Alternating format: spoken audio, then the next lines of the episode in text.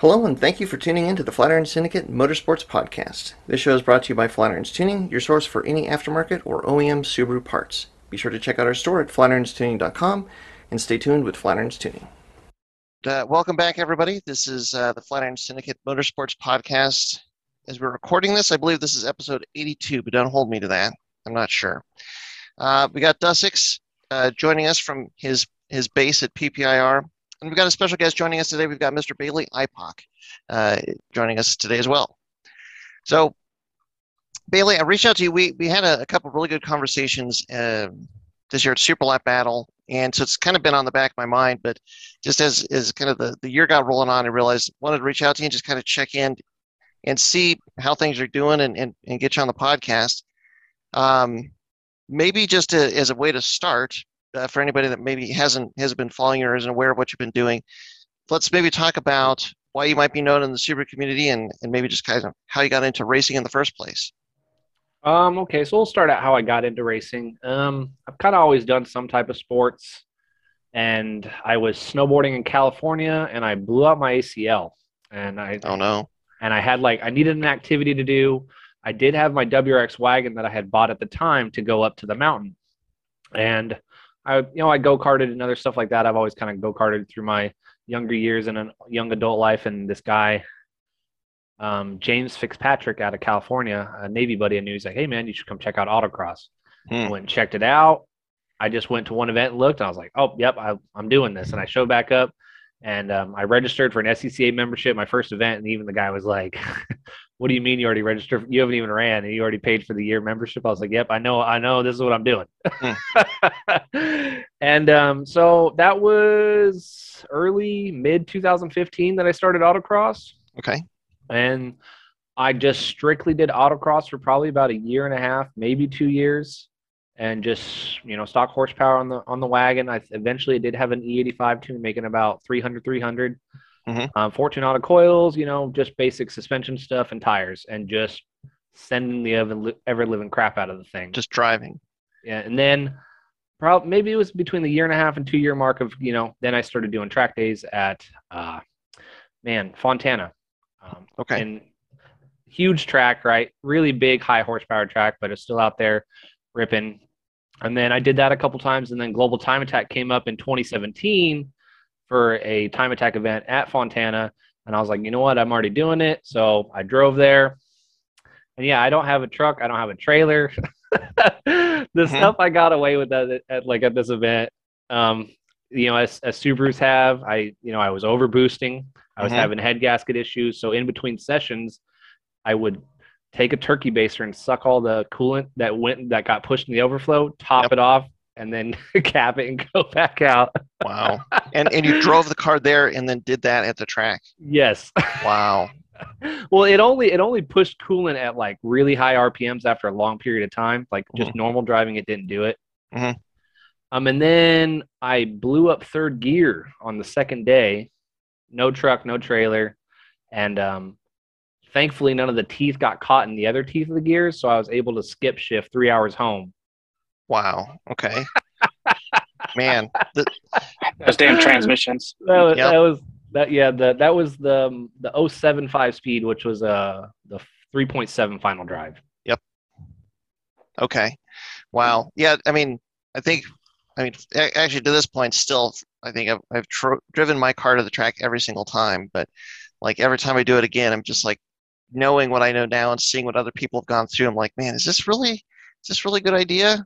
But if you can get away with it and it works, I mean, it's it's it's much much easier. That's for sure. You don't have to deal with the truck and the trailer. I think I think as a newer driver, it's easier to get away with because you're not really, you know, you think you're pushing the limits of the car, but you know, if you went and checked your data, and you're like, oh, I'm only pushing one G through here. I'm not, you know, I'm not fuel starving. I'm not oil starving. You know, I think as you progress as a driver and start to really push the limits of these things, I think a mm-hmm. truck and trailer is a must for sure. Yeah, I I've even for myself, I realized that like I will, I know subconsciously that I will never push as hard as I could if I'm driving the car to the track because I, I'm always going to know, and it's always going to be in the back of my head, like I still got to drive this thing home. Like I'm not, I'm not, getting home easily and not dealing with some kind of shenanigans is, is always going to be on, on the back of my head and probably is going to keep me off of you know away from pushing as hard as I possibly could. Um, I wish I had that safety factor built into me, but apparently when I get on track, I red mist, and then uh, that is the thing. you know, I just kind of tend to break from there. Yeah. Well, and so from that point, like, did you do your first grid life event, and was that was that just it, or or did you kind of have spend a little bit more time trying to figure out what you what you wanted to do exactly? Um. So yeah. So I ran 2017 was my first global time attack event, and I did run limited class because I was being cheap on tires. Like the car would have fit an enthusiast. Mm. I just didn't want to um, spend the money for some 255s because I had 275s on it. Mm. And then I got absolutely smacked in limited class by like a 500 horsepower GTR. sure. he probably sure. put like 10, 15 seconds on me on Auto Club Speedway. Um, but then so I moved to Texas, you know, and then when I got to Texas, that's when I started. That's where like the Subaru build really started to kind of take off, and I guess where people kind of started to take notice of it. Um, I was still doing autocross heavy, and then you know Super Lap Battle 2019 came up. Um, Jason, who runs Super Lap Battle, always loved my wagon back from you know the old days, and so I applied for Super Lap. Hey, you know I want to run, and then also I knew the car had to be at a different level of presentable for you know something like Super Lap at COTA Mm-hmm. You know, like because my old you know battle gray wagon with you know black fender flares, and it just it wasn't easy on the eyes. Um, so well, I. To, to, to certain people that like wagons, uh, it, yeah, it, it, definitely stood out. We should we should mention too, like right at the beginning, just in case people weren't haven't followed you already. Probably the best place to follow you, I think, is Instagram. The apocalypse. I think it's the underscore apocalypse. Yep, that and TikTok. Uh, and and you probably if you if you turn that on and you see the wagon with the wing, you're going to recognize it because that that wagon got a lot of a lot of pictures. There you go. For the for the people watching at home, Dussex just showed you. Yeah, he's not yes. following me. I see that. Seventy-five thousand. It's actually funny is I, I, see your posts all the time on the TikTok. Oh, on TikTok, on Facebook. Well, I see the posts, your TikTok posts on Facebook. I was like, actually, he's, he's got a pretty big presence on TikTok. I'm pretty sure.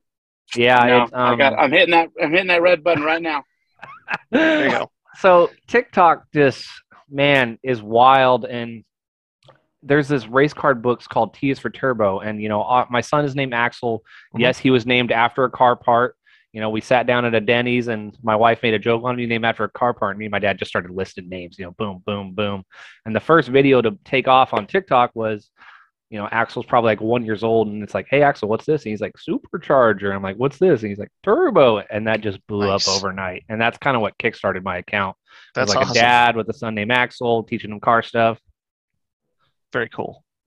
Um, but in regards to the wagon, so you know, I knew it. I knew it needed to change. It needed a paint job. I always loved, you know, the Voltex body kit look. Not many people were running it on a wagon. I was still on a budget, obviously, so I got the VIS version, which had decent fitment. I was I was able to make it work. I had to make some custom brackets. You know, it wasn't it wasn't perfect. You know, she was a ten footer.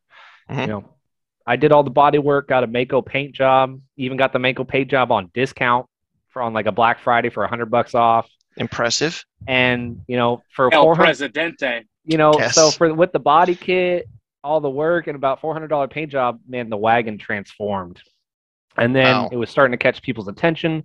I reached out to Johnny at Nine Lives Racing because I did have a chassis mount wing that just wasn't working out. It was hideous. Um, even though it worked and I could stand on it, it also didn't meet class rules. I hmm. reached out to Johnny at Nine Lives. I'm like, hey, man, let's make something happen. You know, I knew he had already made, you know, something for Dussex's car, actually. Mm-hmm. You guys already had it and uh yeah somewhere whichever yeah. So i worked with johnny for about six months four to six months to you know get those brackets made the hatch mount brackets you know it's they're kind of not very common. I think only the kit's been sold to a couple people now but that yeah. thing took the wagon to like a new level when it, when the wing went on it. Did you uh, it's the wagons it's it's hard to attach a wing to a wagon just first and foremost. Like sedans you guys have it easy. You got a trunk you got all this real estate to play with back there. Wagons, not so much, but I think the wagons, like th- that lack of rear downforce, it really that that's a big challenge. Like if you really want to get really quick with a wagon, you've got to find some way to address that. So, how much of a difference did you notice once you finally got it on and got it working? Once I got it on, I got it working, and then I had the front splitter on as well because I always I always had a front sp- splitter, Mhm. but I never had the wing. But I I noticed the first time I took it out for a rip, you know, and we'll call it Mexico near my house, Mhm. and I did a hundred plus. I felt the entire thing just suck to the ground, Hmm. and I was just like, I've never felt this before. I was like, I, you know, you know, at those kind of high speeds, it normally feels a little like I I physically felt it like kind of drop its center of gravity and just hook to the ground. Wow. Yeah, I mean the the rear end of the wagon, especially in high speed sweepers, can get it ha- it can get a little bit light. So, which yeah, a it did. It did at for sure. COTA. It it actually even with the wing, it got a little floaty. Mhm. Like it would do like kind of the stutter skip where it would like in the carousel it would like kick a little bit, catch, kick a little bit, catch. Oof. Not not confidence inspiring. Is anything we do confidence inspiring? Eh, some of the things. some of the things. I mean, if you can be, uh, uh, you know, stubborn enough to uh, try and race Subarus, I mean, what's a little stutter skip coming out at it like 100 miles an hour, right? That's right. yeah. That's true. And now we take a quick break from the podcast to ask you for a little help. If you listen to the Flatiron Syndicate Motorsports podcast on iTunes or Spotify, we really appreciate it and we are trying to grow our audience here. So if you can, maybe tell a friend or share your favorite podcast episode to help get the word out. It would also be fantastic if you could rate and review the podcast on this platform that you use. That will go a long way to help other people find out about the podcast and it will help our audience grow. And as always, you can support the podcast by visiting our website, flatironstuning.com, for all your Subaru OEM and aftermarket parts needs. Thanks very much for listening, and now back to the podcast. But yeah, so my super lap battle experience is uh let's say been nothing but a nightmare though. oh man, you know, so 2019, I did, I had done a transmission swap after I blew up that five speed at Global Time Attack in 2017. I had a JDM 444 final drive in it, which actually really, you know, brought the thing alive and made even 300 horsepower feel that much better. Mhm. Um, and then, but same thing on a downshift, I believe it was in turn six, uh, third gear disintegrated wow. On the second day of Global Time Attack, or I mean, of Super Lap Battle. You know, ended up not placing that well for it, and that's kind of the trend for the next couple Oh, man. years. Yeah.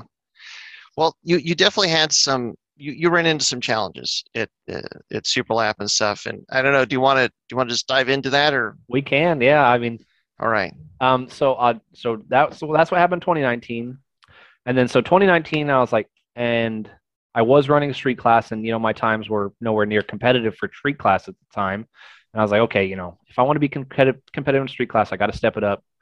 I got my hands on a six speed swap, and I was like, it's I need to at least make 450 out of this. That seemed like a healthy number, Mhm. you know, especially for COTA. COTA is very, you know, regardless of how great of a drive you are at COTA, if one guy is trapping 30 miles an hour more on the back straight than Yeah. you are, like that's just really hard to compete with. Yeah. You know, and you got you got the back straight, you got entering the S's, you got the last, you know, coming out of the carousel and the straight before the front straight, all of them you're almost touching 100 plus. So you have almost five sections touching 100 plus and it's it's hard to compete if you don't have the power. Sure. Now, if you're dust six and you got, you know, a 2,700 pound car making 300, you know, he could he could definitely put down a much more respectable time than I was Sure. for sure. Th- There's a You know, there's a lot at that track with power to weight. It's funny. People are like 30 miles an hour, like you just made that number up. But like, even as fast as I felt like I was going, Jackie Ding was doing like 165 miles an hour at both two straight stretches. Like, yes, 30 miles an hour is a real number that people are going to go faster than you, the, the leading guys in those classes, you know? it's it's Yeah. definitely like seconds. Like 30 miles an hour is probably like two to three seconds. Oh yeah, at least Uh, and on track with as many big straightaways as COTA. I mean, it could be a little bit more than that even. probably. Uh, so it was like, okay, time to full dive. Motor, still, my stock motor had been really good to me for four years, you know, at 300, 300. Pulled that motor out.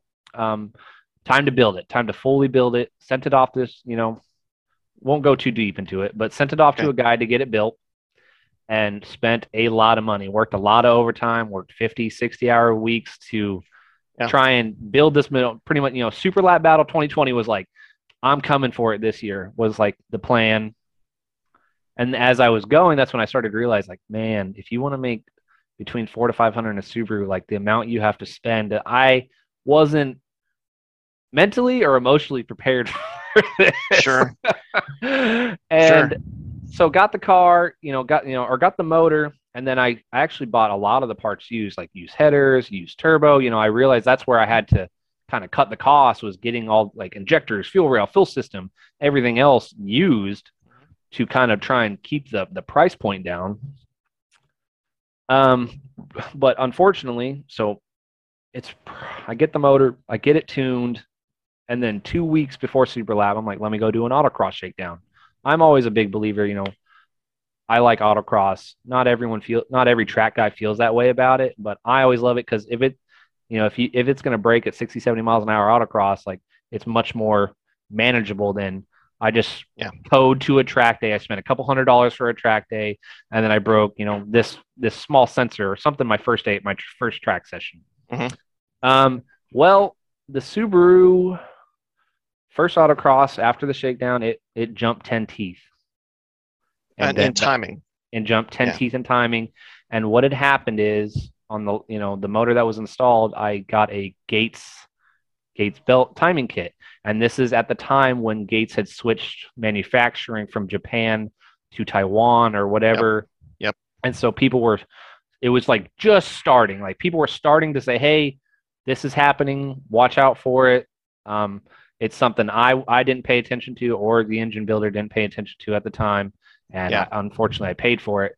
So Yeah, and it's worth it's worth mentioning when this happened. Like up until that point, all of the components that came in a Gates timing kit, they were the same manufacturer as OEM, NTN and uh, NTN, CSK, Koyo, bearings, and everything like that. And that's why for up until this point, Gates was just the standard. And then all of a sudden, they made that quality change, and and it it took a lot of us a bit to realize what was going on. it it was very unfortunate timing. You know, I just spent a small fortune, you know, getting this thing, and then so, you know, my choice was to back out or push through, and I I chose to push through, and so I was working, and you know, I was on third shift at the time too, so my work schedule was like 10 p.m. to 6:30 a.m. I would come home, Wow. I'd sleep like four hours. I was pull, I got the motor pulled and head off in like a day and a half, and I was like you know, took it up to Houston, got the valve job, did, you know, did the head gasket, put it all back together. I hadn't done any of this before. You know, I, I've always done remove and replace, but in like head jobs, head gasket, none, I've never done any of that. The engine builder did walk me through all that steps. Um, got it, got it back installed, got it on the road with like just a couple days to spare before Super Lap. Okay, cool. We made it through the hurdle. Let, let's go set down some laps. Uh, and then I get there, and this is this is also an error on my part. You know, I'm st- I'm still I'm always learning. I'm still pretty new to you know what seven years, five years in time attack roughly, and seven years in motorsports. Um, I had got a catch can, a Comp AOS catch can, and it came with like an extra catch can for the dump hose. And normally it's supposed to be installed on the driver's side uh, strut tower, but that's where I had my flex fuel sensor. So I installed it on the passenger side strut tower in the corner near the turbo. So first session go out. And another thing is I I had cheaped out on a turbo blanket when I should have bought, you know, the quality 150 plus, you know, I think I only bought like a $50 turbo blanket and I I paid for that too, unfortunately. I hadn't learned, I did learn. Hmm. So what had happened is the heat from the turbo started to I think to scent or melt the petcock at the bottom of the catch can. So I'm now mixing E85 oil mixture right next to the turbo and it was dripping near the turbo and it caught the turbo blanket on fire and it caught my 52 pin plug coming out of the firewall on fire. Ouch. And this is like first two sessions of the day or something. first two crazy like sessions. yeah. Yeah. Man, and there, there's fun. no such thing as a small engine fire. It's, yeah, it's just there's no such thing. It it doesn't matter. It doesn't matter Well, what it is. The first one because there was two in the same day. Oh, oh the oh first one was small and I I pull in and I see a little bit of smoke coming out of the hood. I pop the hood and the turbo blanket's on fire and I'm like, "Oh crap." And I take my fire extinguisher out and I put it out. And I'm talking I literally just go like the tiniest little squirt and it puts it out. I'm like, okay, no big deal. I did notice I melted the wire harness. I had a buddy who came up from Corpus with me who was more electrically savvy than me. He um he took like two hours and he picked apart my wire harness, taped it all back up, you know, kind of did the best, you know, trackside job he could do to send me out for next session. And I So, did, so at this point, I'm guessing you you thought it was the turbo blanket. You didn't realize that there was the catch can part of yes, exactly. I didn't I didn't realize that I did drain the catch can in between sessions, but I didn't realize that it was dripping or they, it kind of have got melted. And so I go out for next session and I'm like three corners into like just leaving pit row, like warm up lap, and big fire, big fire coming out the hood vents. And I'm like, Oh, oh, my God, like what is going on? I pull off to the side and, you know, I, I jump out sporadically and I get my fire extinguisher and I go to hit it. There's nothing Oh no. Because of that that tiny squirt I had done on the small fire, even though I thought like it would still be fully charged, apparently completely depleted the thing. You know, I've never had engine bay fires. I'm still learning, and I'm like, oh, like my heart literally sinks. Like I'm gonna watch, I'm gonna watch my pride, pride and joy burn down right in front of me. Oh my gosh. Well, Yeah. here here comes Zane Dupree in his S2000 and comes barreling out at like pulls up behind me, comes barreling out of the car, sprints over with his fire extinguisher and puts my fire out. Wow. And I'm just like, bro, and we're we're like having a big man hug on the live stream, just like, uh, Man. He he almost got some heat for it, but because it's technically not track etiquette, but since it was during the warm up session, people were more understandable about it. But it took he had already put out the fire, and the the track marshals it, it probably took him like another like five plus minutes to get there. wow. So if I would have waited for their fire extinguisher, like the amount of damage would have just been, you know, unrepairable. Yeah. Man, that's that is not the way that you want to, you know, start your your track event. That is for sure. Well, it's. I just want to point out too. I mean, when you say, "Oh, it's my first engine fire," we don't. None of us want engine fires, Right. you know. So it's like Right. I know what you mean. When I had my um, oil cooler issue or my fire at uh, at uh, Road Atlanta, I was just like totally took me by surprise. Like, what the fuck? Like it was it was pretty crazy, you know. Yeah. Well, and and since talking to you and working through that with you, Dussex, that's that was one of the big motivations. Plus the fact that now in in rally um, ARA, you're actually required to have a fire suppression system in the car, so something that the driver can pull to to uh, spray fire suppression in the engine bay.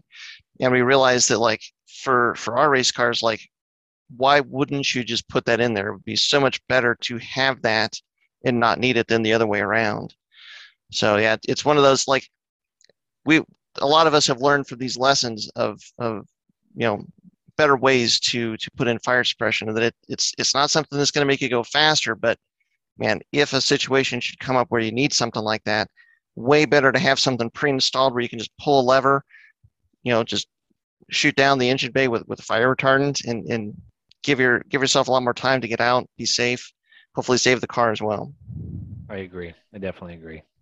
yeah man and and and so so where did it go from there Worse. I- it got worse? worse. oh my gosh i was afraid to ask Um, okay So, and this is also, you know, this is also probably an error on my part as well. Is so the Subi went and sat in the garage. I was like, man, I parked it. It sat in the garage for four months because I started to do the. I was like, let me pull the dash. Let me start just seeing if I can replace this harness that got melted.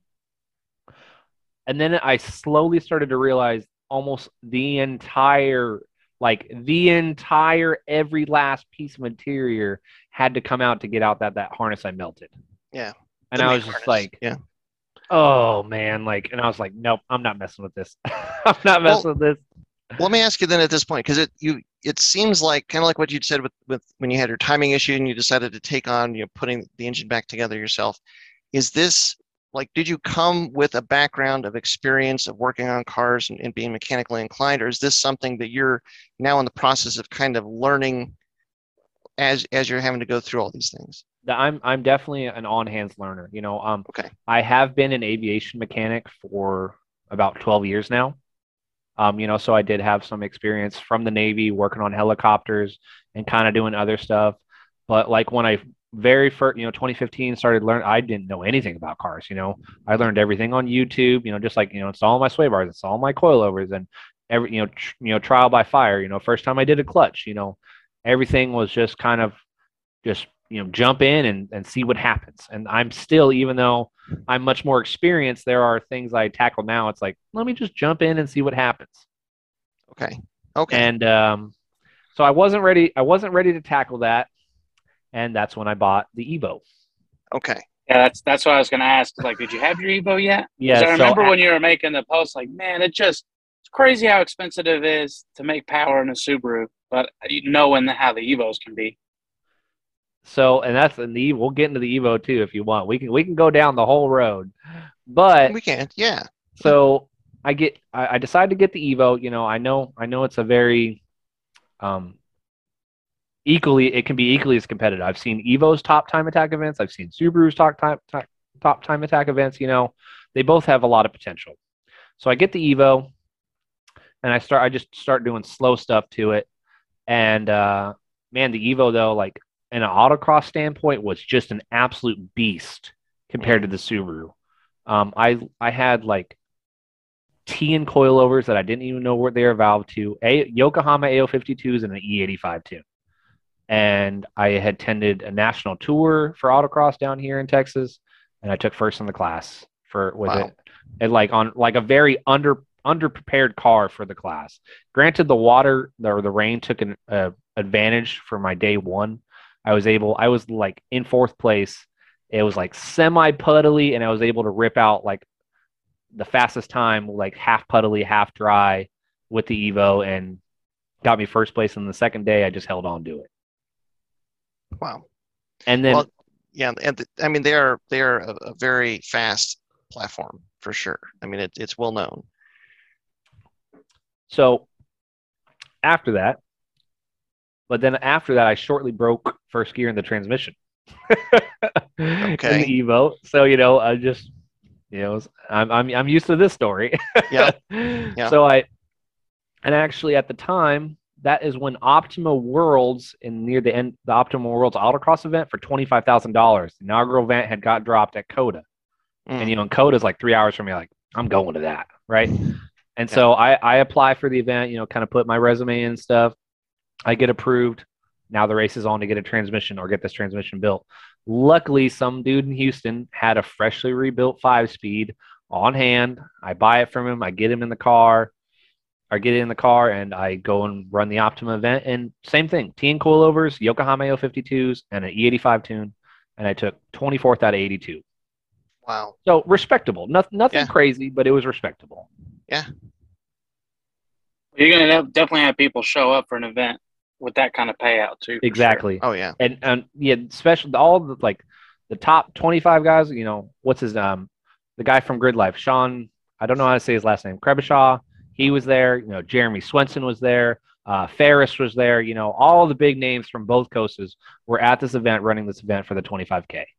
Okay. Man. Well, so at that point, are you just like sold that the move to the Evo was 100% the right call? I should have been, but no, Okay. I wasn't. I'm stubborn.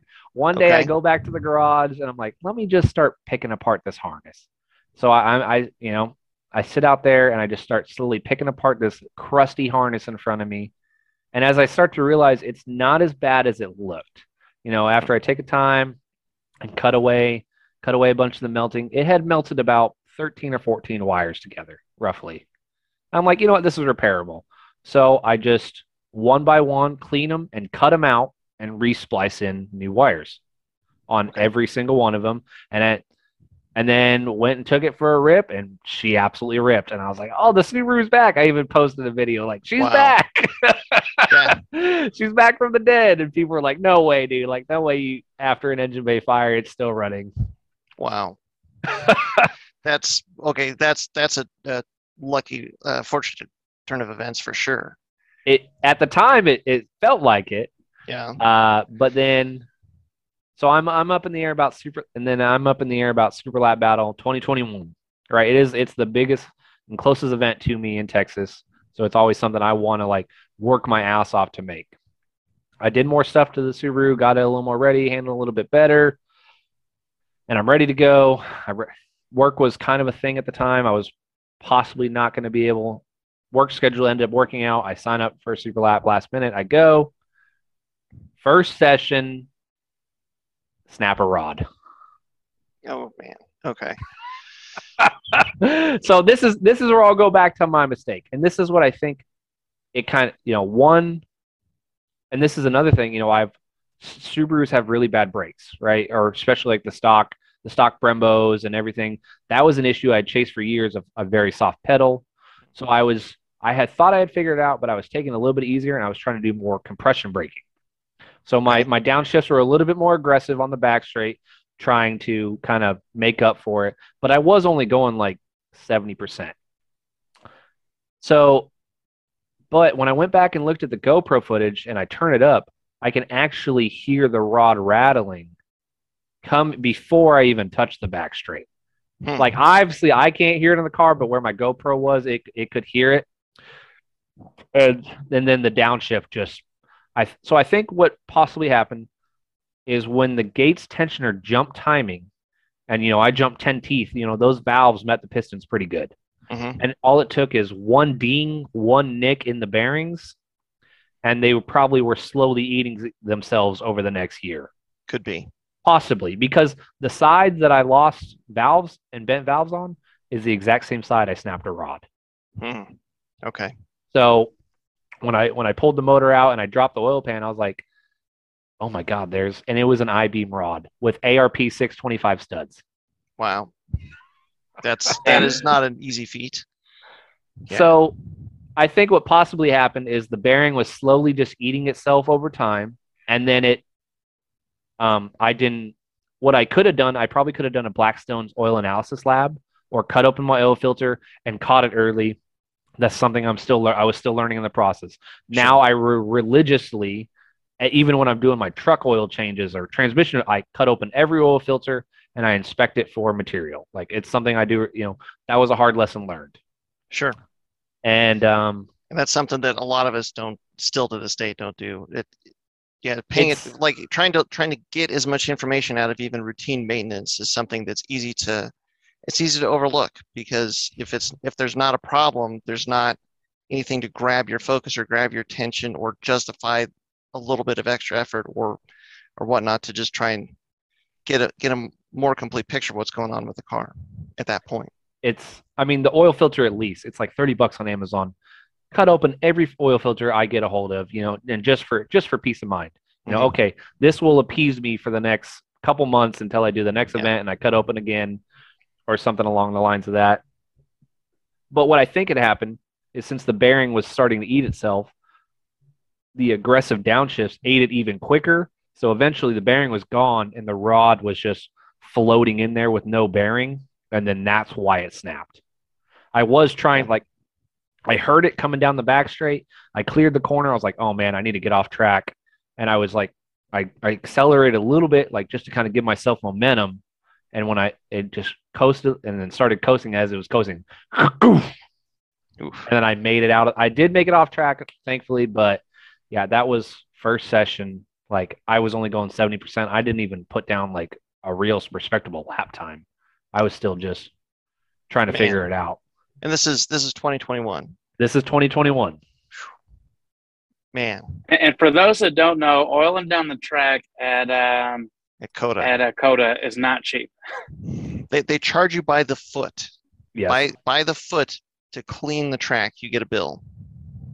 And that's that's not a bill you want. I know that someone someone recently at 2022 got a bill for that when they oiled down what session three of the second day. They did a pretty big oil down on it.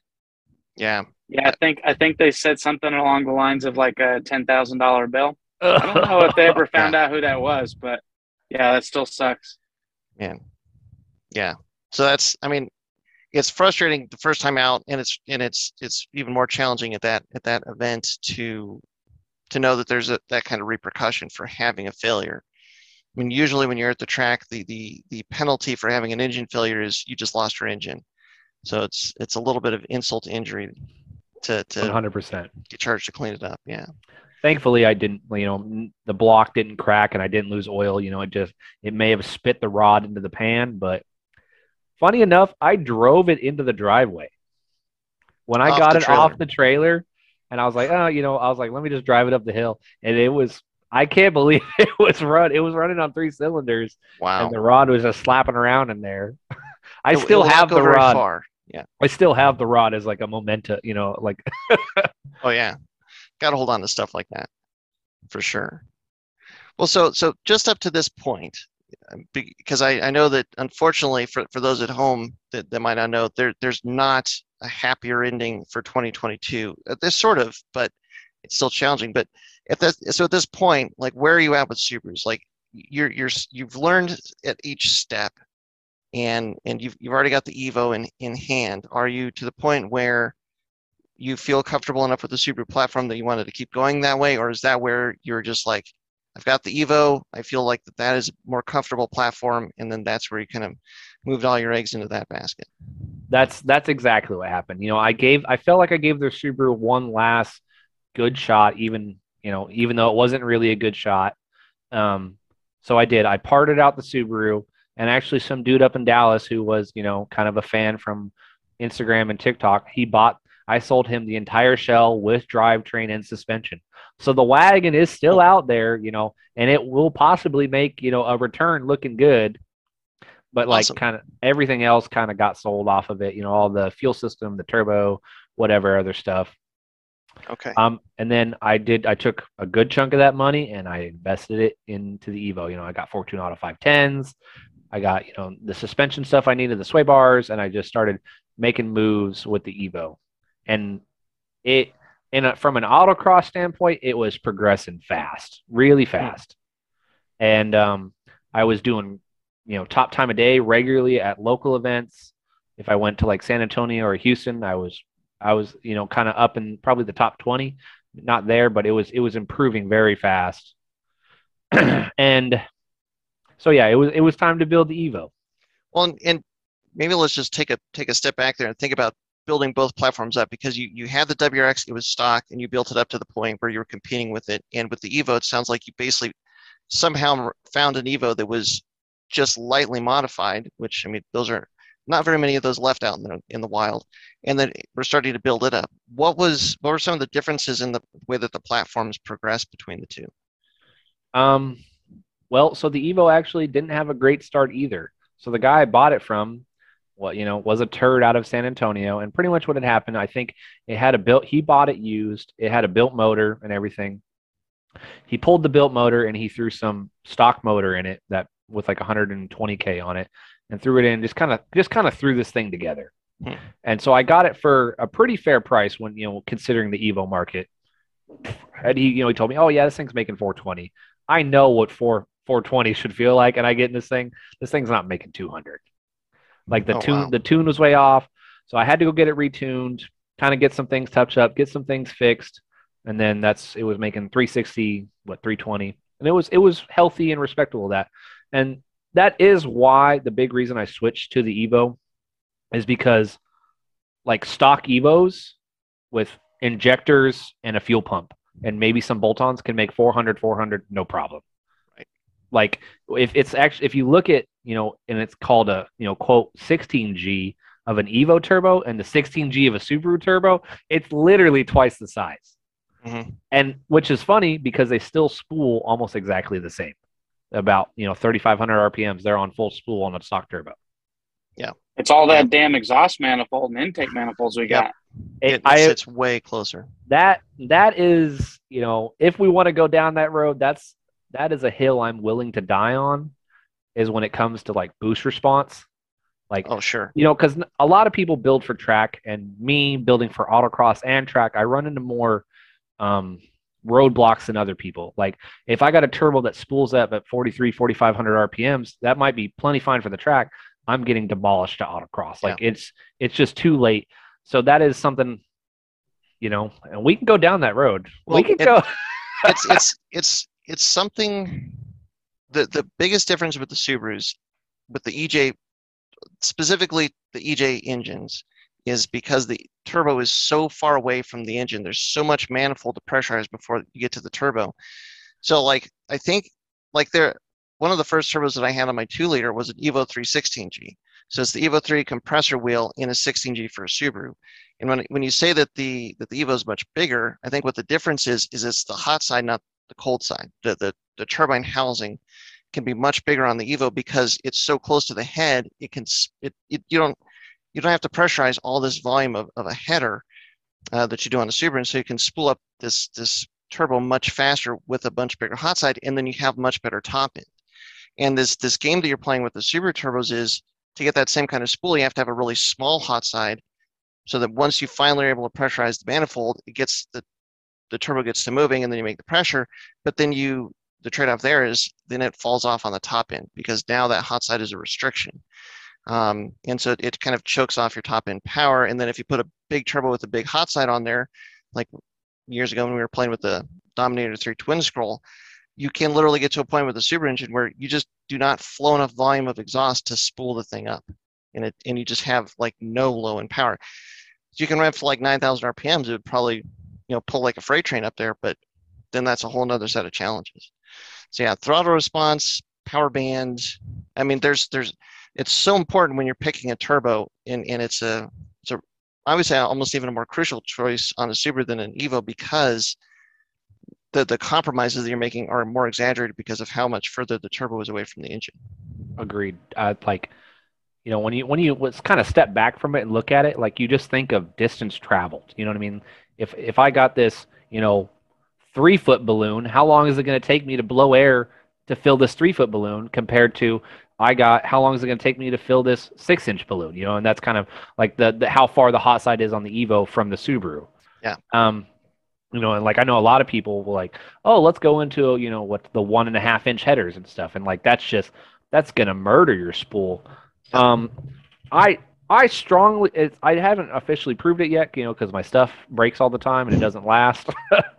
but yet, yet, yet, I'm getting there. I think I think a lower horsepower car, let's say a 400 horsepower car, but it's hitting max spool at 3,500 RPMs, will beat a higher horsepower car on track because you have a you have a better power band. You know, you're coming out of the you're coming out of the corner. Now, if it's like a one and a half mile after the corner, then yeah, the high the higher horsepower car will catch up. But that's not always a factor for a lot of things. You know, what COTA's back straight is what Dustix 3.4 miles, something along the lines of that. You're on mute. Yeah, Dustix. Oh yeah, it's not that long, but it's pretty damn long. It it feels like I think eternity. it's close to a mile. I, I think it's just under a mile. So maybe on that back straight, it's you know the higher horsepower would take over, but most tracks you know have smaller fast sections, and I feel a faster spooling setup with lower horsepower will beat out the fa- the higher horsepower setup. Yeah, it's the the the better power band, it's like you're stretching this rubber band. You you go into a corner, you come out of the corner, and the, the better power band is going to accelerate much faster than than the, the turbo that comes on much later that makes more power. But then the longer the straight is, finally making the, the power that faster car is going to catch you.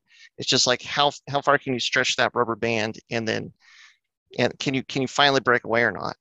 Like um, you know, Scotty here, he's he's been racing his his car in TT3 at you know 280 horsepower 288 horsepower but he's able to run against like corvettes and vipers and actually put down a faster lap time overall because his car has a really good power band and all the aero that he's done he goes through the corners really fast so he's he's stretching that distance in the corners so much that their extra power uh, on the straights is not enough to catch him and and overall he puts down a faster lap time I, I haven't yeah, yet to prove sure. it, but I, I know I know it. I know that's a thing. Yeah. Um, so we'll, sure. we'll dive into this a little bit more. This is my two obsessions are boost response and PCV. Okay. So yes. we'll, since we're on boost response, and this is something I learned uh, probably about 2016, 2017. I got a buddy in, in San Diego, heavy autocross guy, and he sent me a dyno sheet. I won't name him, um, but his dyno sheet he made 550 foot pounds of torque at 3,000 RPMs, and he made wow. almost 500 at redline of 7,500. So his power band was from 3,000 to 7,500 was over 500 the entire Wow. time. This thing was an absolute unit. Yeah. And you know, once I saw that, I was like, I have never seen a turbo spool that early. So I started, you know, kind of breaking down his setup. And he was on a Borg Warner, internal wastegate, twin scroll Hmm. with a titanium hot side. Those are the th- the four big factors. And oh, sorry, the fifth one, a four port boost controller. Hmm. So I kind of just took note. I was like, okay, you know, and this is on Subaru. You know, he did have headers and the up pipe and stuff. He did have the reverse manifold, kind of shortened the distance of the intercooler piping in the front, but you still kind of got a lot of spaghetti going on there. Mhm. And I was like, okay, man, you know, this dude is making some boost response I've never seen before. So I took note, you know, dual port, um, dual port wastegate, twin scroll, titanium hot side, and four port boost controller. And Mhm. so when I started the Evo, I was like, this is exactly what I need. Hmm. And, you know, because to me, engines are air pumps and how you manipulate that air, it doesn't matter what platform you do it to. You know, some people are like, oh, this only works on Subaru and this only works on Evo, this only works on Mazda. You know, like I think how you manipulate that air, you know, with either volume versus velocity and what checkpoints you add into it or, you know, relief points, it can all be manipulated very similar. Yeah, for sure. So I I had messaged a turbo builder, hey man, I want a titanium hot side 20G turbo. Like that was what I was set on. Ah man, unfortunately, we you know I, I can't get my hands on that. I don't think they make anything like that.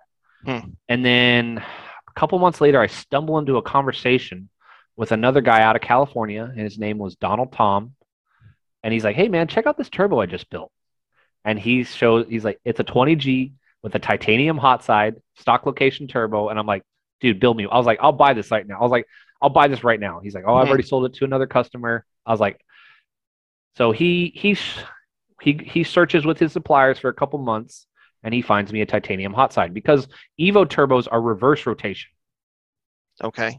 So they're not the normal rotation compared to all other cars. So that is what kind of makes them harder to build like a stock location turbo. And um, so he finds me this titanium hot side. He's sending me pictures of everything, like it on the scale and how it's like so many grams lighter than the you know the the the normal hot sides. And I'm just like, yep, yep, this is it. This is it. okay. Okay. So, this is a titanium com- uh, turbine wheel. yes, the hot side. Okay. Okay. Yes. So Gotcha. I had a 20G billet, 20G billet cold side, and then the hot side was a 16G titanium hot side. Okay. And so the and with the billet in the front is lighter too. So my entire rotating mass of both sides was reduced. Wow. Um, and I did have people tell me like, yeah, man, no, that's not gonna work. Like, you know, you know, you don't know, it's not gonna work. I've I had like bigger names, you know, respectable people tell me this isn't going to work. Um, well, fast forward, I end up getting my hand, you know, I get the turbo, same thing, distance traveled, you know, the amount. Um, I ended up going with like an FP manifold at the time, which was just slightly bigger than stock. I leave a little more air. Same thing, you know, like I believe, you know, like those big spaghetti kind of turbo manifolds on all these cars, like all you're doing is adding distance traveled. If you're increasing the diameter and you've increased your header, your exhaust manifold header by, you know, six to 12 inches from all of the, the kind of fancy stuff you've added, now you're just hurting your, your spool as well. So I keep it, I keep it simple. And then the last hurdle was the wastegate. And I'm, I just ordered the internal wastegate W, what is, is I believe it's WG 75. Yeah. And it's a dual port wastegate. I didn't know. I was like, I'm Big just gonna chunk, order. dude. Yeah, That's a it's- big chunk. It's a big chonker, and I just ordered it. I was like, I'm gonna make this thing work, and it probably took me a couple weekends of getting spacers, retrofitting it, kind of putting it in the car, making clearance, kind of. But after I figured it out, I got my, I got all the components I thought I needed to make this thing spool like a monster. Okay. And we are, I'm on a stock 2.0, stock 2.0 motor, heads and rotating assembly. All I have is like ARP head studs. I I find a tuner who's kind of willing to tune it because we're we're kind of an e- experimental thing. Like a lot of people haven't Right. dealt with four port boost controllers. Like they just they just kind of like ah yeah that doesn't work. But if you see anything that comes out of Yimmy, do you know who Oh. Yimmy Motor? yeah, yeah, Yimmy Motorsports, Sport yep. and Cali. Yeah. Yimmy is a monster, dude. Like the things Yimmy tunes, if you see the dyno sheets and how nasty early a lot of his stuff spools, it's like one of my buddy was like on a stock six, you know, stock STI VF39, and he made 450 foot pounds of torque at like 3,700 or 35, 3,700 RPMs. I was like, Wow. that thing's disgusting. Yeah. so like boost response can be made, right? Now, are you risking your drive line and other things? And I mean, yeah, but that's racing. Right. As- and, as and you- that's building that that low end torque. I mean, that's your power band, and, and it's you know based on where power and, and torque cross over. Like if if you can get a lot of torque down low, like that's where you have a lot of usable low RPM power. Awesome for autocross too, right? I mean, It's- that's you're trying to essential. like not shift. it's essential. It's literally essential to be like, especially like more competitive at the top of autocross. Like you need a little bit more horsepower and you need that early boost response. Mhm. So we get the car tuned, and my tuner is like, this thing's disgusting, man. He's just like, uh, we get it on the dyno, and I, you know, granted, I'm on, on a stock two liter, and it made 430 foot pounds of torque at 3,900 RPMs, and it made 503 at redline. And this is on a horsepower. yes, Okay. and this is on a, a 20G turbo. So all the people telling me who, you know, you can't you can't make the stuff spool earlier. Well, we did it. Wow. did it. Yeah. And I had another buddy who had a 400 400 horsepower Evo and his spooled at like 3500 and he's like he sat in an autocross. He's like I just want to see how it feels. And he like he rode with me. He's like he's like this thing he's like it's ridiculous and I don't feel any boost like difference compared to my car. Yeah.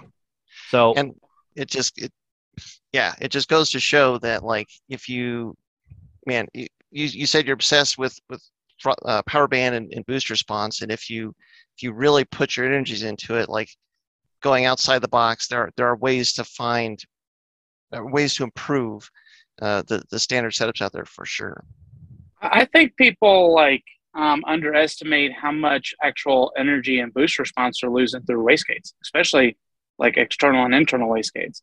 That's why those four parts are so nice because you're literally like boost pressure holding that thing closed until you don't want it to be closed, and you're like, all right, let's go, and then open it up. And so, I don't know, it's so much better rather than it's. I'm, I'm sure there's tur- there- there's wastegates out there that are just lifting because there is force. I mean, that's force on that plunger, you know, that's pushing people.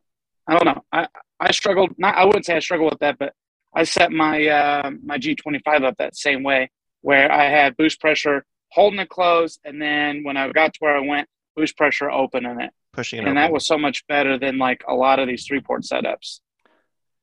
So you can actually, while it's closing, you can put two factors on it. You can put it pushing close and sucking closed. And just like you're saying, like especially external wastegates, yeah, they you know a cer- external wastegate has got a lot more surface area, and this is where people talk about like you know um, boost creep, right, and over boosting and stuff like that, and like how it's not in, in most setups it's not really your friend but if you want something spooling earlier like it's almost like we're riding the boost creep and is my opinion Hmm. when it comes to like the autocross stuff. So when you got when you got one port slamming it shut and you got one port sucking it shut and you can control that but you also so you can have this equation and you can take it to a tuner and they're not going to achieve the result you want. You know it's not all not everyone can achieve this result. You can you can have the equation but you got to have the scientist to make it work. The, the tuner has to know how to work with the tools on the car to actually get it to do what you what you want it to do Exactly. Mhm. And um but so, you know, the car and then I get it tuned, it's running solid and I go run pro solo. And this is my first pro solo and which is an SCCA um and uh I actually ended up winning the class in pro solo. And when I signed up, I signed up for what the XA class and there was no one in it. So I went and dug through the rules and I found out, you know, a higher class that my car classified and fell in, and it was um um it was uh R2, which was like an FP packs. And so I was like, all right, whatever, I'll run R2 just to have people to run against. And I was they're all on like gutted cars, big aero, Hoosiers, and here I am on this, you know, 3,400 pound boat on Yokohama's making 500, and I ended up winning the event. Man, and that that's got to feel awesome. It did. Like I was at that moment, it was like, man, like all the work, all the learning experiences, everything is finally kind of starting to, you know, on the autocross end is starting to come together. For sure. Now, I got to ask you this, Bailey. So, it, to everybody that's listened to this point, especially when you're when you're listing all of these trials and tribulations that you've been through with these various different cars, and unfortunately, we we do have one more that we have to at least mention. But is that as fun as it is to drive? Is that figuring something out, like like having this idea in your head of like, I think I can make this work better than almost everybody out there thinks can be done, and finding a way to do it. Is that what keeps keeps you going? What keeps you motivated? Or is it is it equal parts that and and the driving and the experience of the events? That's a tough question because I really enjoy both of it. You know, as as I get older and as I kind of like progress in my career and kind of get more knowledgeable and progress in motorsports and get more knowledgeable, like like yeah, if I you know if someone's like if I just hear like a blatant statement like yeah that's just not going to work you know because and they, they don't really have like any if like you know what man i tested this and i did, i got this data and i did this for six months and and this is why it didn't work for me i'm I'll, I'll i'll take that solid information any day but if i just hey, I think this this is kind of what I'm thinking. I'm going to give this a shot. What do you think about it? And they're just like, yeah, that's not going to work. Like that's fuel for my fire right. to actually make it work. Right. Yeah. Very cool. All right. Well, so so you, you got the car. You, you're crushing it at autocross. How how long was it from that point until you took took the Evo to Super Lap Battle this year? So it wasn't too far from it. Um, I did, you know, I did go do one shakedown, and and this I still had I still had to work on the brakes and everything. I so I go to MSRH and uh, I do a track day and I beat the Subaru's lap time with traffic. And um, actually, like kind of near the end of the day, the, the the brake fade was starting to get pretty bad, and I just because the brakes were always good at autocross, so I never even bothered to deal with it. Well, when I like looked at the fluid, the fluid was black too. and then when I got home and I was like, okay, it's time to upgrade the, the pads, I pulled off the pads and they were AutoZone ceramic pads. oh no. Okay. so I'm out here at track day in this 500 horsepower monster and just trying to put down a PB, and which I did. I only beat the Subaru's time by like a couple tenths, but actually, as I was coming into the carousel and MSR, both times uh, that was like on a PB that was going to be like three three seconds lower I ran into like a, a C5 Corvette and I ran into a Type R that held me up for the last like two corners of the track. And so, and then I still beat my time. So I was like, man, this thing is moving in the right direction. I'm not upset. And another thing I did that a lot of people don't agree with is I installed Defi gauges. Hmm. And Defi, you know, they're they're kind of bougie, but they come with something called the Advanced BF Control Unit. And what you can do is it's got a little remote control. So okay, I did my warm up lap, I can go boom, I can hit record, and I don't even have to worry about looking at the gauges for that entire lap. And I just I, I go out and rip, and then when I come, it only record. I think it only records for maybe like three to four minutes. But then when I come back minutes, in, the, yeah. when I come back to the pits, I can just go play, and then I can I can watch my oil pressure, my oil temp, and everything during the entire track session. And what I was also monitoring crankcase pressure at the time as well, because you know that's a something that we've gone down on. Yep. So yeah, in the Subaru world for sure. Yeah. It's it's every as I started, you know, as I started looking at the Evo world, everyone's got crankcase pressure on all platforms. Anything anything boosted has crankcase issues. Yep. Yeah, it, um, it, at a bare minimum, it's something that is worth paying attention to. One hundred percent. So at MSR, my oil pressure was looking, and there's a couple fast right hand sweepers in MSR going both directions. There is a carousel, it's a mini carousel. It doesn't compare to COTA's, but even in that, my oil pressure was staying like 70, 80.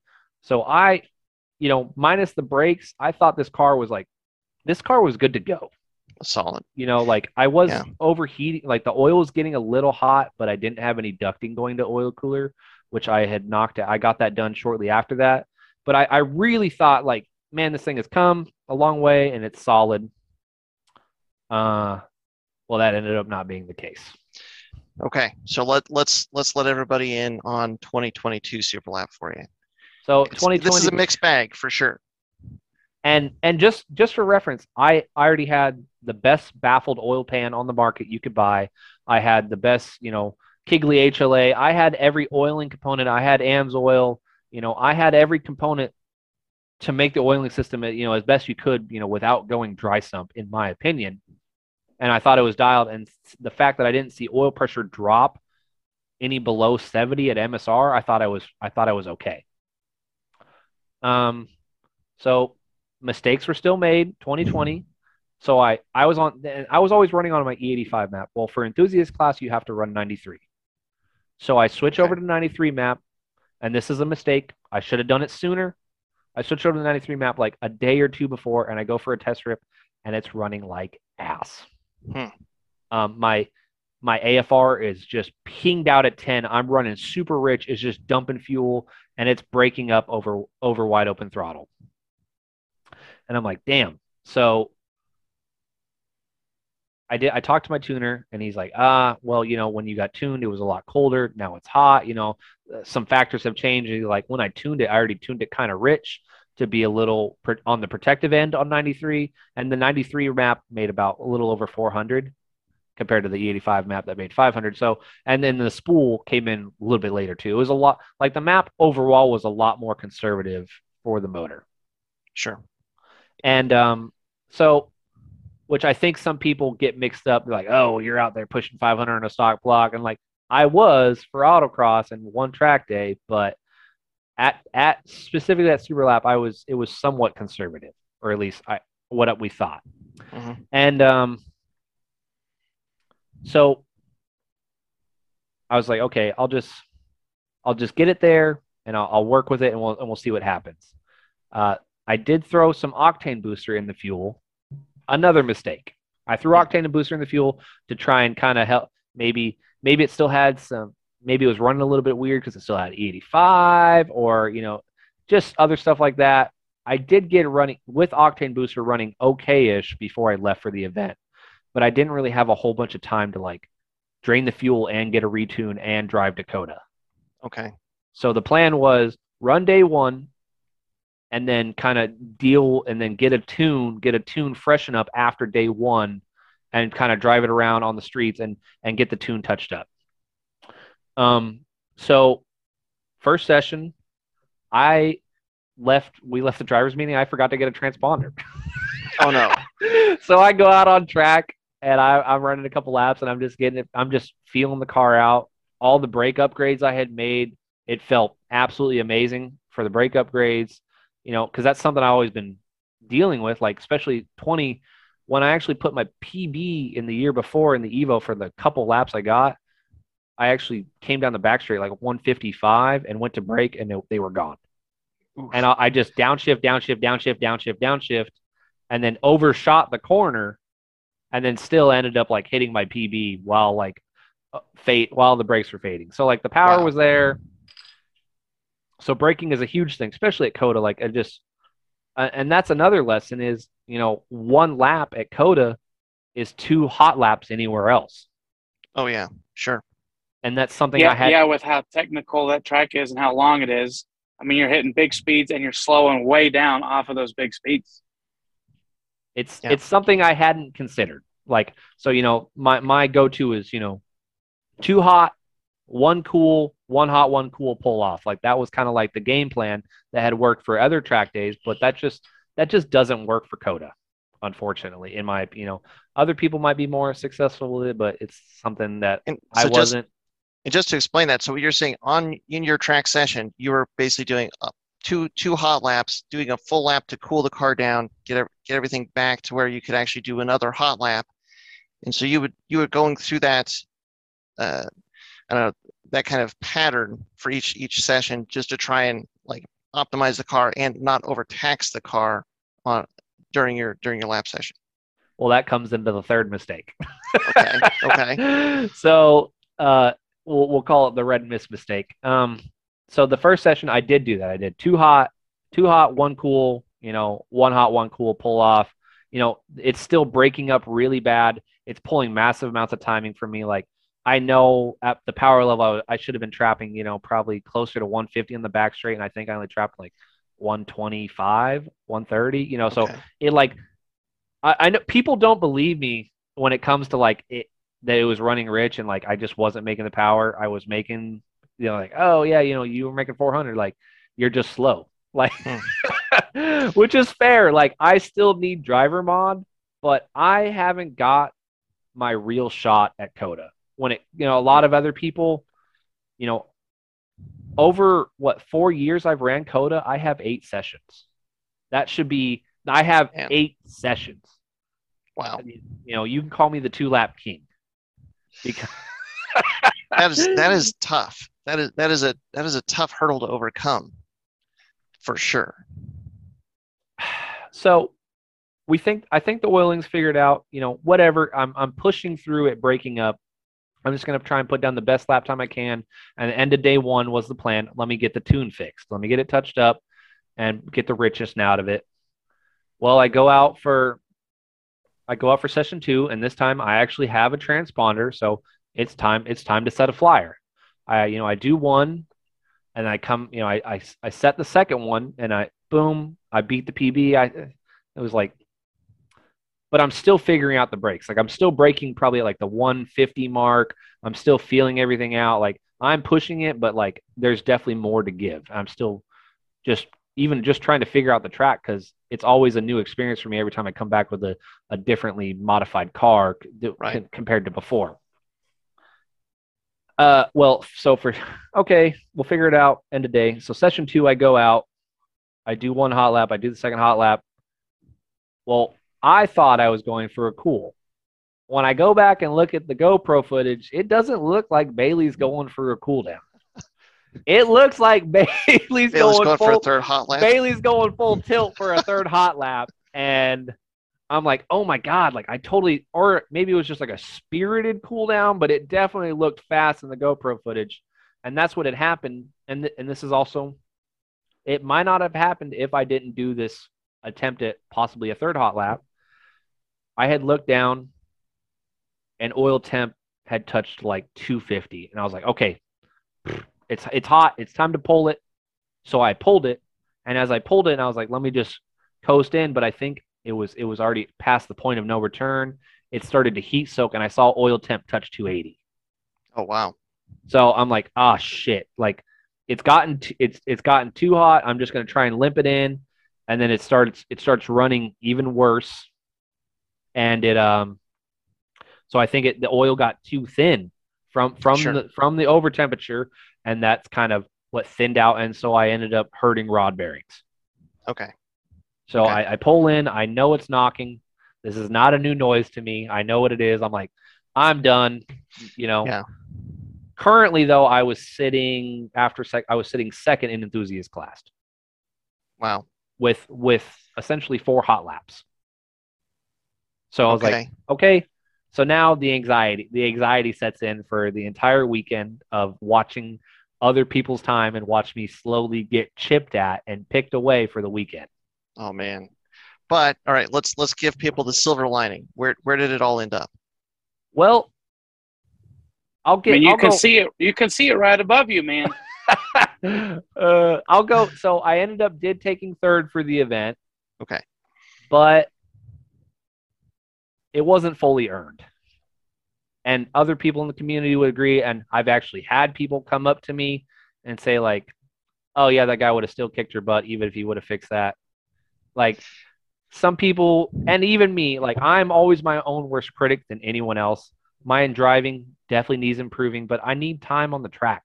I need Yeah. stuff to not break. I need to do a full weekend to really get every because I'm not like the type of guy that can just set his best lap in the first session. Like I need to fill it out. I need to fill out the brakes. I need to fill out the shifts. I need to I need to work at it. Even at autocross, typically my fastest run is always my last one or two. Sure.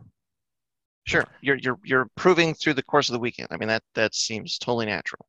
So what had happened in regards to that is apparently first place had an illegal splitter. He had a five inch splitter instead of a three inch splitter. Um, anyone who followed my Facebook, I was religiously posting about the rules and like, oh, I cut a quarter inch off my wing because it was just barely wider than the body. And you're like, I was following these rules to a T. So I'll bring I'll I'll chalk it down to good karma that I took third off of just being religious about the rules compared to I also did hear a rumor that the guy who was in first was running way more than 100 octane. Mm. Was You this that Civic Type R? Because I remember a car that ended up getting a DNF or something weird. I didn't even know that was even happening. He got DQ'd. So I I had talked to Tony because one of the other guys, um, Thomas Thompson, fast guy in the CTSV, who actually or ATSV, who won last year, he was having issues too. I know it would have been a tough shootout between the two of us. he was having like electronics issues, and his car wasn't allowing him to put down a full lap. Well, it allowed him to put down 90% of a flyer, and he beat me by like 0.3 and bumped me off podium. He bumped me Mhm. from third to fourth, and I'm like, oh, I'm devastated, right? I've put my soul into this. I've put, you know, years of work into this. I'm just like, all right, well, I was just going to take it on the chin and, and I left. So I left the event. I, I packed up the trailer and I left. And I'm an hour away in San Antonio enjoying a um, California burrito. Mhm. and I get I get a message from Tony Serska on Messenger, like, hey, call me. So I call him. He's like, hey, where are you at? He's like, you took third. I'm like, what do you mean I took third? He goes, well, on the very last session of the super lap shootout, I looked down at first place, and his splitter had a lot a lot of duct tape on it, or like a lot of tape. So he made him pull back the tape and measured it, and he had a five inch splitter instead of a three inch splitter. Mm. So he had already ran the entire weekend and he got DQ'd for the event, which bumped me from fourth to third. Wow. Very cool. Well, you know, there's a reason that you got to run the races. You, you can't you can't guess what's going to happen, and there's the reason that the rules are the rules. And I mean, it's not the way you want to win. It's not the way you want to get on the podium. But honestly, with with like all of this this story that you've laid out for people, like if, if they were not familiar with your with your path to this point, like a little a little bit of a karmic nudge to get you on the podium is probably well deserved at this point. So just I and and the cool thing is is you know what the potential is now. And and maybe that's that's the other hook that keeps you coming back is like if you weren't if the car was never 100% the whole weekend and you still were putting down the, these quick times and knowing that if you could have driven for the rest of your sessions for the weekend it would have just continued to improve the potential is there and that's that's something where it's just like oh man can And- you get it back together can you make it happen That is You that is know- what go ahead, Dustin. The the Bailey the Bailey I saw leaving Super Lap was like, I'm done. This is it. I'm never doing it again. That might have been this third place podium thing might have been the thing that brings you back, right? I mean, that that Bailey is gone and we got the new Bailey, right?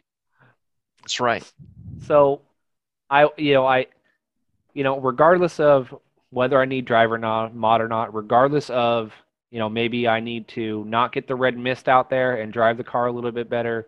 Like yeah, I, I have molehills, but I know, I know in my soul that that car can hit sub 230. I know I'm capable, and I know the car is capable of sub 230, which is is competitive for enthusiast class. Yeah. I I know it can be done. I just need the time and get out there and do it. Well, and, and another thread through this, through kind of you explaining all of this, and you've said it many times that a lesson is has been learned.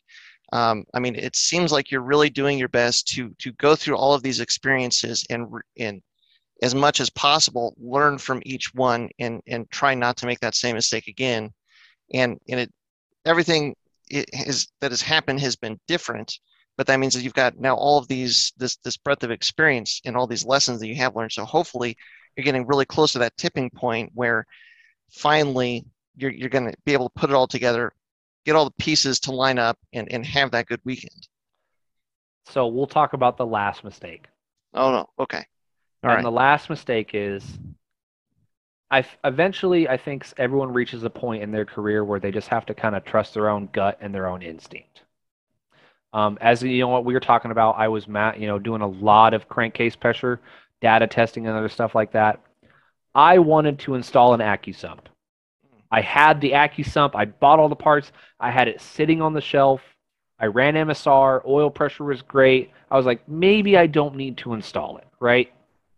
Um, another guru in a different, you know, in the Evo community, I, we had talked about, and he, you know, he put this little bug in my ear that if you install the AccuSump, your blow by is going to increase massively. Hmm. Right. And I'm I'm currently trying to kind of monitor how much comes out of the can and kind of, you know, and so if I would have thrown that variable in, it kind of would have changed the testing I was working on.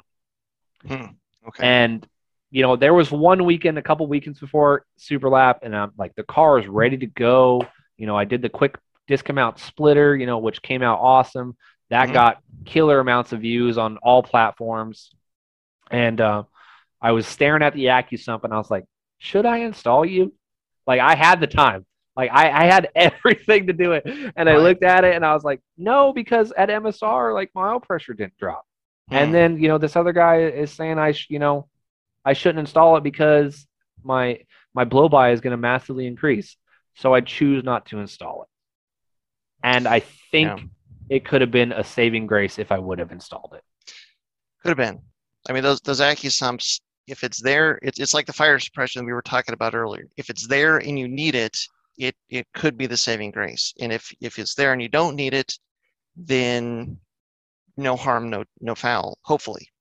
Um, what I will, what I can tell you actually is there's there's one of our guys uh, that that has been he just installed an AccuSump on his BRZ race car, and he's been basically just now trying to get it set up. He hasn't tracked his car yet. He's he's put it on. He's trying to figure out how to set set the accent sump up, and it's taken him a bit of time to actually get it to the point where he's now comfortable with it as far as set up properly. Oil level in the car is set up properly. Um, so there is a little bit to it. If you didn't have a lot of time to do a lot of testing, I can tell you, like from what I know now, that it you might have actually been having just trouble just getting comfortable with the AccuSump on the car if you would have put it on. But I mean, yes, it's possible you would have been fighting with that and not lost the engine that could have, but hard hard to say for sure. It, it is it's tough to say. It's just you know, but when I think it comes down to like, there's a lot of people in the community with kind of like, kind of old school ideas, and you know, some of you know like when it comes to like the crankcase pressure stuff or the boost response stuff, you know, I get a lot of resistance from other people in regards to these topics, and which I understand. Like other people have got you know some some data, and it's I'm I'm trying to trying stuff that other people not necessarily have it. Um, they're still works in progress, but sometimes you just got to trust your gut and maybe maybe don't ask the people around you, "Hey, what do you think about this?" and just kind of do it and see where it goes from there. and and it's being being willing to like take in what what like the common thought process is or, or the common school of thought is think through it come up with what makes sense to you and then finding a way to collect data is just so important because like i think there's a lot of there's a lot of common schools of thought that are that are well let's say well tested but are not 100% right. And and a lot of times it's because it's like they they just work well enough, but you're you're not getting into the failure condition enough in the broad strokes to actually really point a finger to like this is not as good of a solution as you think it is, or or to highlight where the shortcomings of this commonly accepted solution is.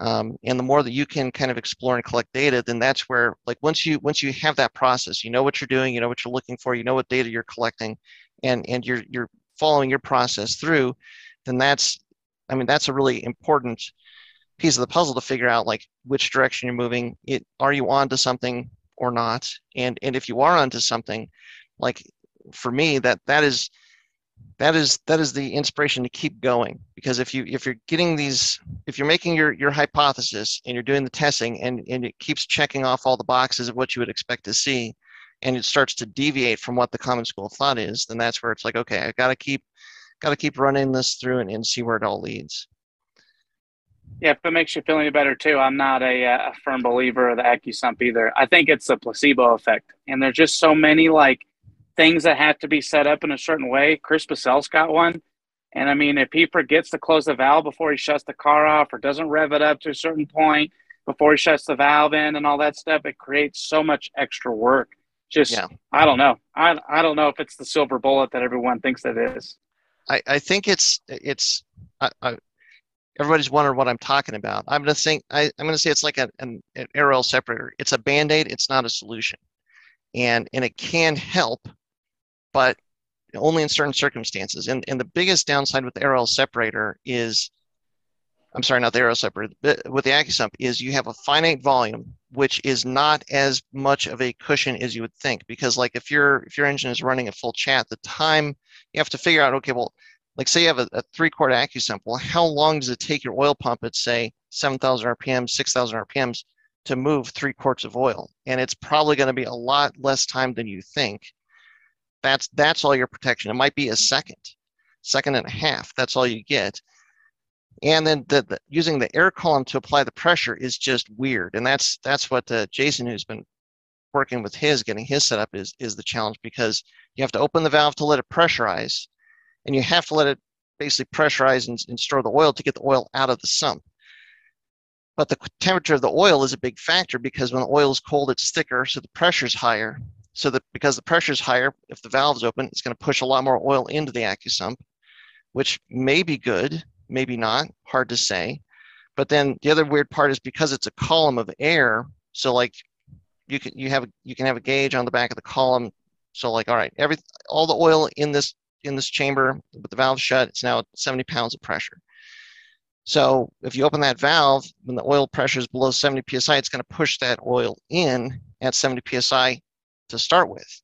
But as it moves in, because the column of air is going to extend, the pressure is going to drop. So like there's there's this there's accordion effect of the oil moving back and forth, and, and you don't get as much of a of a buffer with pressure with the AccuSump column as it as it would seem, or as people that talk about it would say, it's like, well, if you've got three quarts in there and it's at 60 psi, you're going to get three quarts in at 60 psi, but it's not going to not going to work exactly that way. That another sense. thing, another thing too is that they really, and this is what I try to tell Chris, they really need to have a light because, like, when the AccuSump discharges, that's your get the fuck off of it moment right there. Right. Like, oh my god, the thing just saved my engine you know, right. and I, I, I don't think I've ever seen anybody have one set up like that. Bailey, you work on helicopters. You deal with accumulators and hydraulics at all? Um, I did some. So that was that was the beginning. So I, I currently don't work on helicopters. My current okay. position is I'm a sheet metal mechanic, and actually I'm a government contractor for NASA. Nice. Yeah, Not so, for the Auto Sport Association. the one time the other the other NASA that, that just yeah yeah. yeah. Um, so I we did have some kind of accumulators and stuff like that, but I, I understand everything you're saying. It is it can be an uncontrolled variable on okay, how much air pressure do I put in the side of this, and how much is it going to shoot out at this time, and is there ever going to be a moment where it decides to oh it's time to fill the accumulator and it actually starves the pickup because it's it's yeah. it's going back into the accumulator it's it's another it's another variable um yeah because the oil pump has to pump the oil back into the accumulator or yeah. into the AccuSump in this case. And the AccuSump is is connected to basically the oil flow in the engine because when it goes in, you want it to go in and feed the oil in the engine. So that's where it's plumbed into, but that's also where it's going to pull oil from once once the pressure differential is to the point where it's going to start filling up again.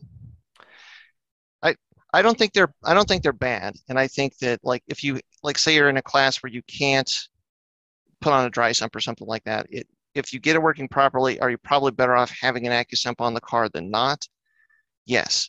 I, I think you need to do testing with it and like really get familiar with it and like it, you you like you I would not want to be in your shoes having just put on an AccuSump and then showing up to event like Super Lap Battle at COTA and trying to figure out this all this weird behavior that you're seeing like is this good is this bad like, is this, is this normal or not? Like, That's fair. That's very here? fair, you know. But it's not uncommon for me to show up super lap with multiple issues and try and just drive through them, and Oof. regardless of the outcome, you know, which which is it, challenging. Yeah. If it came if it came down to the saving grace, probably probably the third hot lap was uh, what did it. And yeah. if I would have just done two, I probably would have came out okay. Hopefully, would have got the car tuned fixed that night, and then able to really try and put down the flyer I know that I and the car were capable of the next day. Right, right. And it's it's motorsports, man, it is it is not easy. And and I think that it's it's it's easy to forget that it isn't easy sometimes, and or or at least to like like when things are simple, when the car's close to stock, when it's not making a lot of power, and like we talked about at the beginning, you're driving to the track, you're driving at the track, you're driving home, you're thinking this is great, yeah. and it's it's easy to forget that like you start you start turning knobs up and start making more power, more boost, all these sorts of things. Things get more complicated fast, and and you can't assume that your experience is always going to be the same as that. And you start modifying the car a lot, and there's all these challenges that you you might run into and that you might have to work through. Um, and that's that's just kind of a part of it. Uh, I mean, it's we've we've talked to a lot of people now at this point, and man, to some extent or the other, every single one of them has had this kind of a, a path into or through motorsports where it, it's not a simple process. It's not like th- there's nobody that's just basically like, yeah, just turn the car on and go drive. It's really fast. It's amazing. I don't have any problems. And I put it in the trailer and I go like, man, I'm going to do this again in six months. And I turn the car on six months later and it's exactly the same and everything works. It's, it's a dream. Like that, I- that just doesn't happen.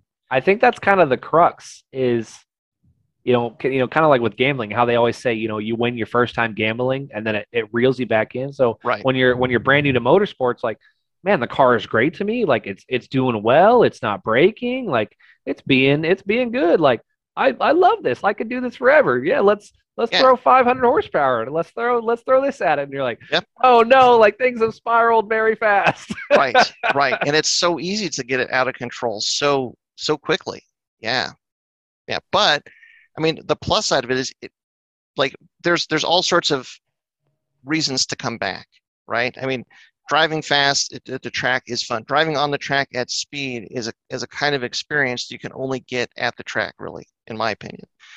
Working through some of these things i mean figuring stuff out. If you're the kind of person that likes being presented with a really challenging puzzle and then like once you figure it out you're like I, I hated this thing for six months and now this is the best thing ever. I mean there's there's pieces of that in motorsports for sure too and and just figuring out those those problems and solutions. I mean that that can certainly be a draw. And just like once you once you work through all this these trials and tribulations to get to the point like i have no doubt that you will get to the point where you have a good super lap battle where you have two days where you might not be trouble free, but you're able to get get on track and put down lap times on both days, and you're going to come out of that, especially from all that extra driving time, and you're going to have you know new personal best after new personal best, and that's that's what it's all about. that's that that is that is the goal. Like you know i even i tell you know even if it's not at super lap even if i take maybe a year off to figure the car out and kind of you know and i actually there's a new oil pan that hit the market from a guy out of new zealand and i'll talk about that for a second. Um but yeah like i have a personal vendetta with COTA. Regardless of who is there or not i am not leaving COTA without breaking and and hitting a sub 230 there is there is no even if I, you know, not that I can afford it, rent the track and buy myself and I set this lap time, I am stuck on this vendetta with COTA. Mm-hmm. Man, well, and I I, I think you're going to do it, and I can't wait to see you do it. I think you've got a lot of the pieces to the puzzle. It's just got to all fall into place for you. Agreed. man and it's it's that is that is the challenge when you know you've got it and you just can't quite everything to work right at the same time and yeah but that's what keeps you coming back all right well we've gone I, we, we've actually kept you a long time and, and it's, It's later right. for you than it is for us I love talking No. about this stuff. I don't mind. And that, so do we, and that's that's was a lot of the big inspiration to even start doing this podcast. So first and foremost, Bailey, thank you so much for coming on. Thanks for chatting with us. Thanks for telling us about your I mean your journey to this point. I, I do want to mention here, should have mentioned it earlier, but like you've done a lot. I've seen you doing a lot lately on Instagram, where you're kind of talking through, like taking questions, talking through problems, talking through what you found. You kind of did a walkthrough of your engine um, when when you got back from from Superlap and, and tore it all down and what you found and stuff like that. So if anybody is curious about more details or wants to see more about any of these pieces of the puzzle, you know, definitely check out his TikTok, TikTok and Instagram for sure. Um, I know, Dustin, as we're winding down, did you have any other questions or any other things you wanted to talk, talk with Bailey about? Oh man, I just hope you keep coming out, dude. I, I think it's just, uh, I don't know. It's fun to see familiar faces. It's fun to see people. I, I like these podcasts a lot when I know like everybody involved and know all the pictures and all the people and and the internet's not gonna flame me hardcore just because you were on here. But it's uh, but yeah, man. I mean, that's why we do all this stuff. We have a good time and and shit. I don't know. I'm bummed that you're not in Subarus, but that doesn't mean I'm don't want to ever see you again. So I'm pumped that you're still coming out. So I don't want to see that Bailey that says fuck super lap. I'm not doing this anymore. I want to see the Bailey's like, fuck yeah, super lap. Who's going with me? So that's right. Pumped. The drive is still there. It it may take a year off. I don't know. I'm undecided. You know, I do. I have a baby. I have a baby due in December, and this will be oh, child number two. And I just started, you know, a new job in Houston. You know, working as the government contractor for NASA, and my work schedule is volatile. You know, we kind of we have to support the mission and you know, so I'm just kind of I'm just kind of floating right now. The Evo's on hold. I'm kind of putting away money. I already know what I want to buy. I'm I'm going to build a 2.2 liter stroker, mm. and I'm going to try and tackle it myself. You know, I use technical tools every day for my job.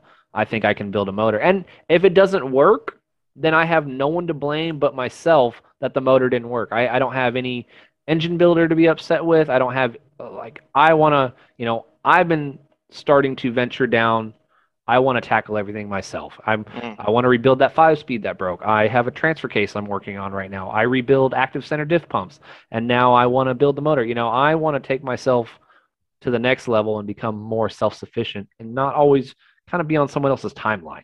Because yeah. uh, you know a lot of the stuff is backlogged for six months for a year if you need anything done. Yeah, well, and and it's being able to build engines and transmissions it's like you it gives you another window into how everything works it's I, I would i would love to get to that point myself as well but it's one of those like i i know how much time it's going to take and and i know that there's iterations like it, it it's not going to be it, it's not going to be the same thing with engine building like I, I read a book i got some tools I put an engine together. It's perfect the first time. yeah. No issues whatsoever. I don't know what yeah. everybody says is so hard about this. And you just, and that's the one engine you ever had to build. And it's just, it's got a billion miles on it, making a thousand horsepower. No, no big deal. That's not, that's not the path. But it's like you get to the end of that path and the knowledge and the skill set that you have is going to be so valuable. Um, you know, and, and that's someday maybe I'll take it on. I don't know. Who knows? But it's, I, I encourage you to do it if, if you've got that that interest in it and you've got a lot of that kind of like base skill set of using like really really detailed measuring devices and and all that sort of thing uh, it's it hopefully will be a good experience for you. I hope so. Yeah that's that's the goal is is to find a way to do this thing that we love but not go crazy in the process. You know and, and you're talking about taking a year off. That would be the one other thing i would say is that can be really valuable is to know when to take a step back. Because man deadlines and pressure are, are not uh, the ingredients for good decision making all the time. And uh, and so that can that can like you get through a couple of those bad experiences like that where you're just kind of putting yourself into a pressure cooker. And it, that can have that can really take the fun out of it. And that can i think more than often than not can push people out of doing this uh, this hobby on on closing though, that's you know I'll get a little spiritual on you guys. You know, I I do kind of believe in like manifestation and stuff, and like kind of thoughts become reality. And I've definitely in the last two years I've had some success with that. And but at the same time, you know, there is I think sometimes the universe is telling you when you know, like it, you know, like Super Lap Battle 2020. You know, when I jumped ten teeth and I threw the motor together in three days, four days, like was that a sign of hey if you put you know that's that's a tough decision to make is is this do I grind and push through this and come out on top? Or is this a a take a break and take a step back? Like it's mm-hmm. really tough when you're in the heat of it to make that decision of what is it telling me? Do I need to do I need to push through this issue or do I need to take a step back from this issue? Yeah. And and a lot of times go ahead Dustin. I was gonna say uh, I never listen to that stuff, and I make the, the most stubborn mistakes, and I continue to beat my head against the wall. Yeah. But I mean, the other thing too is you're like a super lap OG. Like, how many people get the opportunity to be there at the first and the last event? You know, and so to me, I mean, that's a, I know last year I was like, I can't do it, can't do it, and then this other card popped up. I'm like, I don't know, we're gonna try and do this now, and I don't know, it just feels like you're part of something when you're there. Like you watch it grow every time, and it's it'd be. I'm in such like I totally level with that that whole spiritual, you know, the the create your own reality and and the manifestation. But it is a tough spot to be in for sure. And, and I, what I was going to say is sometimes you you have to force yourself to push through a couple times to see what to find out what you're capable of. Because and then the, the other part of that too is a lot of times what you discover, especially with with motorsports, is that kind of like what you said with your wiring harness. A lot of times what you think is a really big insurmountable problem, if you actually motivate yourself to get in there and really get to the bottom of it, is not huge and insurmountable. But you have to kind of give yourself the motivation to get in there and, and discover it. But sometimes biting off more than you can chew can have a negative re- repercussion. You've got to kind of go both ways. You've got to push through and try and push through and not get the result that you want a couple times to get to the point where then you you have a better basis to make that analysis with the next challenge that you're faced. You, you've got to push through and try it to, to have the, the knowledge base to realize this is this is the point where I need to stop. And this is the point where no, I, I can't let this get into my head and, and stop me. I need to push through this. This is not going to be that bad. It, but it's it's al- almost only experience is the only thing that can can give you that basis to to make that decision. And you know, I'm I'm nothing but grateful for all my experiences, regardless of how many how many failures I've had, how maybe maybe some people, you know, think my cars or me are not up up to the task, you know. Um, I'm just grateful from everything I, have learned from it. I've, you know, how I like my professional career and my motorsports career. Have, they kind of build on each other. You know, like so I sometimes I'm running into things where I'm working on on the aircraft. I'm like, oh hey, I did this with the car, and this actually kind of helped in this situation. Like I'm constantly learning and growing. Like I know I'm I haven't reached my cap, and it could take it could take you know another five years, but there will be a day that I, I sit where I want to sit. Absolutely, hundred percent. I have no doubt that it's going to happen hopefully for all of us and everybody listening but it's it's that it's that sticking with it. You got to stick with it and you got to know that it's a process. That's that's the one key ingredient for sure. All right well as it has been a really good conversation but it has been a long conversation so i want to want to thank you bailey for setting aside the time and, and chatting with us and Dustin. Uh, thanks everybody at home for listening. Really appreciate it. Thanks for your support as always and as it has been a long time uh, we will let you go here and we'll just say thank you again for listening and until next time Stay tuned with Flatirons Tuning. Thanks everyone for tuning in to the Flatiron Syndicate Motorsports Podcast. Once again, we'd like to let you know that your support is what makes this show possible. Be sure to check out our online store at flatironstuning.com for any of your aftermarket or OEM Subaru parts needs. And as always, stay tuned with Flatirons Tuning.